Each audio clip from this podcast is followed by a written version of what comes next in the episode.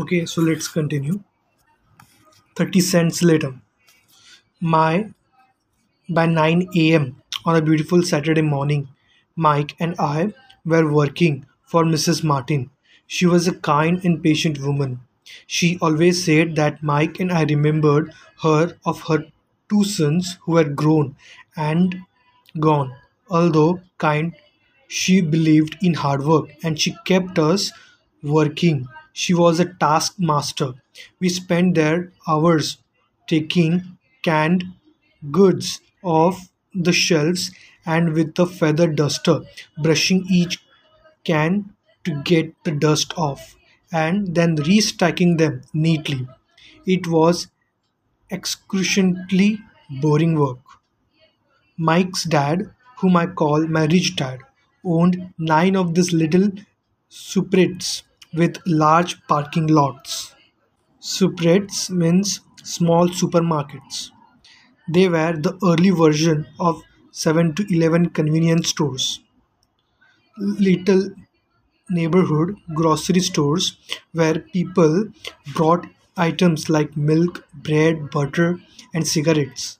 The problem was this was Hawaii before air conditioning, and the store could not close its doors because of the heat. On the two sides of the store, the doors had to be wide open to the road and parking lot. Every time a car drove by or pulled into the parking lot, dust would swirl and settle in the store. Hence, we had a job for as long as there was no air conditioning. For three weeks, Mike and I reported to Mr. Mrs. Martin and worked our three hours. By noon, our work was over, and she dropped three little dimes in each of our hands.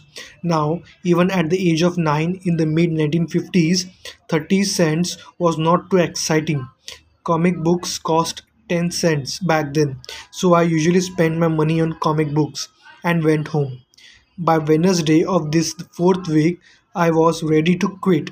I had agreed to work only because I wanted to learn to make money from Mike's dad. And now I was a slave for 10 cents an hour. On top of that, I had not seen Mike's dad since that first Saturday. I'm quitting, I told Mike at lunchtime. The school lunch was miserable. School was boring, and now I did not even have my Saturdays to look forward to. But it was the 30 cents that really got to me. This time Mike smiled. Why are you laughing at? I asked with anger and frustration. Dad said this would happen. He said to meet with him when you were ready to quit. What? I said indignantly. He's been waiting for me to get fed up. Sort of, Mike said. Dad's different. Dad's kind of different. He teaches differently from your dad. Your mom and dad lecture a lot. My dad is quiet and a man of few words. You just wait till this Saturday. I will tell him you are ready. You mean I've been set up? No, not really, but maybe. Dad will explain on Saturday. Okay, so waiting in line on Saturday, I was ready to face him and I was prepared. Even my real dad was angry with him. My real dad, the one I call the poor one, thought that my rich dad was violating child labor laws and should be investigated. My educated poor dad told me to demand what I deserve, at least 25 cents an hour. My poor dad told me that if I did not get a raise, I was to quit immediately. You don't need that damn job anyway, said my poor dad with indignity. At 8 o'clock Saturday morning, I was going through the same rickety door of Mike's house. Take a seat and wait in line, Mike's dad said as I entered. He turned and disappeared into his little office next to the bedroom. I looked around the room and did not see Mike anywhere. Feeling awkward, I cautiously sat down next to the same two women who were there four weeks earlier. They smiled and slid across the couch to make room for me. 45 minutes went by and I was steaming. The two women had met with him and left 30 minutes earlier. An older gentleman was in there for 20 minutes and was also gone. The house was empty, and I sat and sorry, and sat out in his musty dark living room on a beautiful sunny Hawaiian day, waiting to talk to a cheapskate who exploited children. I could hear him rustling around the office, taking on the phones and ignoring me. I was now ready to walk out, but for some reason I stayed. Finally, 15 minutes later, at 9 o'clock, Rich Dad walked out of his house, said nothing, and signaled with his hand for me to enter his dingy office. I understand. You want a raise or you are going to quit, Rich Dad said, and he swilled in his office chair. Well, you're not going, well, you're not keeping your end of bargain, I blurted out. Nearly in tears, it was really frightening for a nine year old boy to confront a grown up. You said that you'd teach me if I worked for you. Well, I've worked for you. I've worked hard. I've given up my baseball games to work for you. And you don't keep your word. You haven't taught me anything. You are a crook, like everyone in the town thinks you are. You are greedy. You want all the money and don't take care of your employees. You make me wait and don't show me any respect. I am only a little boy and I deserve to be treated better. Rich Dad rocked back in his wheelchair, hands up to his chin, somewhat staring at me. It was like he was studying me. Not bad, he said. In less than a month, you sound like most of my employees. What? I asked. Not understanding what he was saying, I continued with my grievance. I thought you were going to keep your end of the bargain and teach me. Instead, you want to torture me. That's cruel. That's really cruel. I am teaching you, Rich Dad said quietly. What have you taught me? Nothing, I said angrily. You haven't even talked to me w- once since I've agreed to work for peanuts. 10 cents an hour. Ha! I sh- should notify the government about you. We have child labor laws, you know. My dad works for the government, you know. Whoa, Rich Dad said. Now you sound like most of the people who used to work for me. People have either fired or they have quit. So what do you have to say? I demanded. Feeling pretty brave for a little kid, you lied to me. I have worked for you and you have not kept your word. You haven't taught me anything. How do you know that I have not taught you anything? asked Rich Dad calmly. Well, you have never talked to me. I have worked for three weeks and you have not taught me anything, I said with a pout. Does teaching mean talking or a lecture? Rich Dad asked. Well, yes, I replied. That's not how they teach you in school, he said, smiling. But that is not how life teaches you. And I would say that life is the best teacher of all. Most of the time, life does not talk to you and it just sort of pushes you around. Each push is life saying, Wake up, there's something I want you to learn. What is this man talking about? I asked myself silently. Life pushing me around was life talking to me. Now I knew I had to quit. My job I was talking to someone who needed to be locked up. If you learn life's lessons, you will do well. If not, life will just continue to push you around. People do two things. Some just let life push them around, others get angry and push back, but they push back against their boss or their job or their husband or wife. They do not know it's life that's pushing. I had no idea what he was talking about. Life pushes all of us around. Some give up, others fight, a few learn the lesson and move on. They welcome life pushing them around. To these few people, it means they need and want to learn something. They learn and move on. Most quit, and a few like you fight. Rich Dad stood and shut the creaky old wooden window that needed repair. If you learn this lesson, you will grow into a wise, wealthy, and happy young man. If you don't, you will spend your life blaming a job, low pay, or your boss for your problems. You will live life hoping for that big break that will solve all your money problems. Rich Dad looked over at me to see if I was still listening. His eyes met mine. We stared at each other, streams of communication going between us through our eyes. Finally, I pulled away once I had absorbed his last message.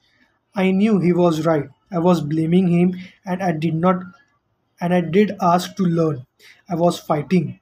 Rich Dad continued, or if you are the kind of a person who has no guts, you just give up every time life pushes you. If you are that kind of person, you will live all your life paying it safe. I will repeat it again. If you are that kind of person, you live all your life playing it safe. Does doing the right things, saving yourself for some event that never happens, then you die a boring old man.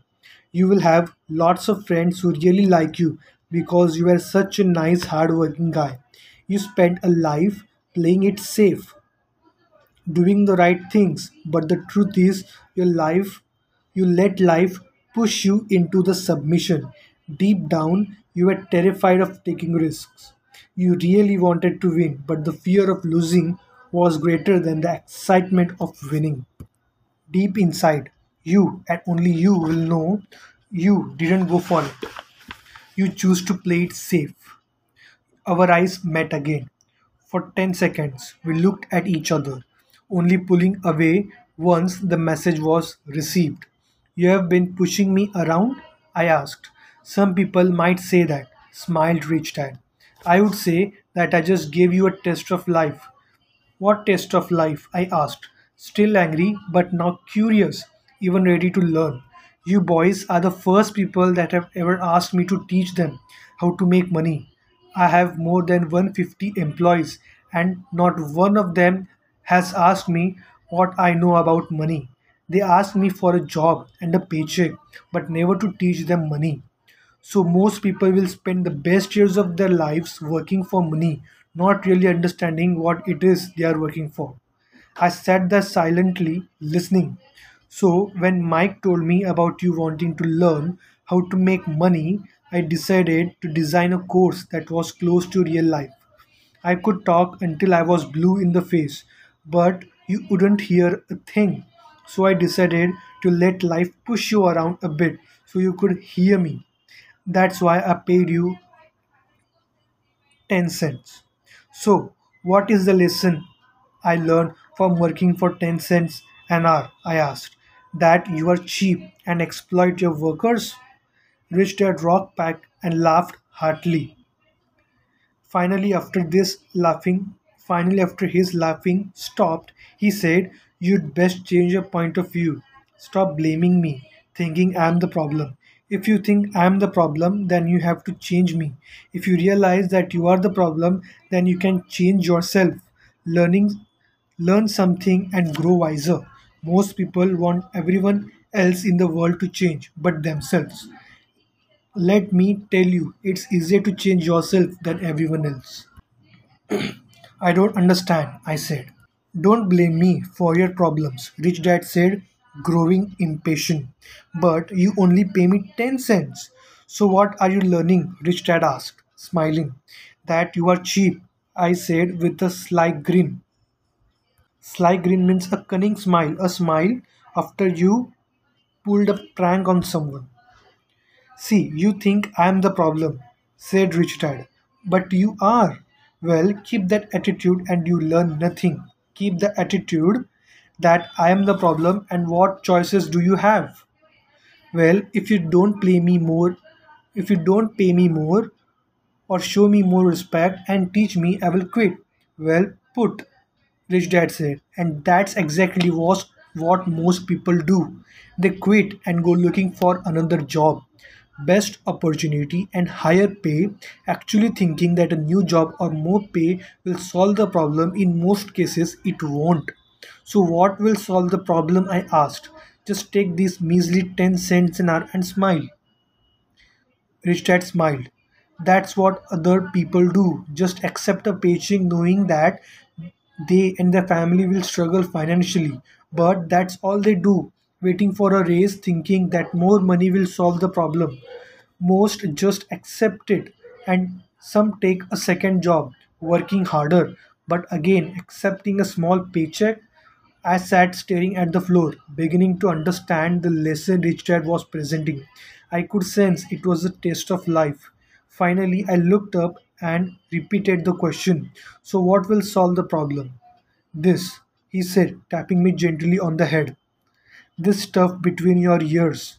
It was at that moment that Rich Dad shared the pivotal point of view that separated him from his employees and my poor dad, and led him to eventually become one of the richest men in Hawaii, while my highly educated but poor dad struggled financially all his life.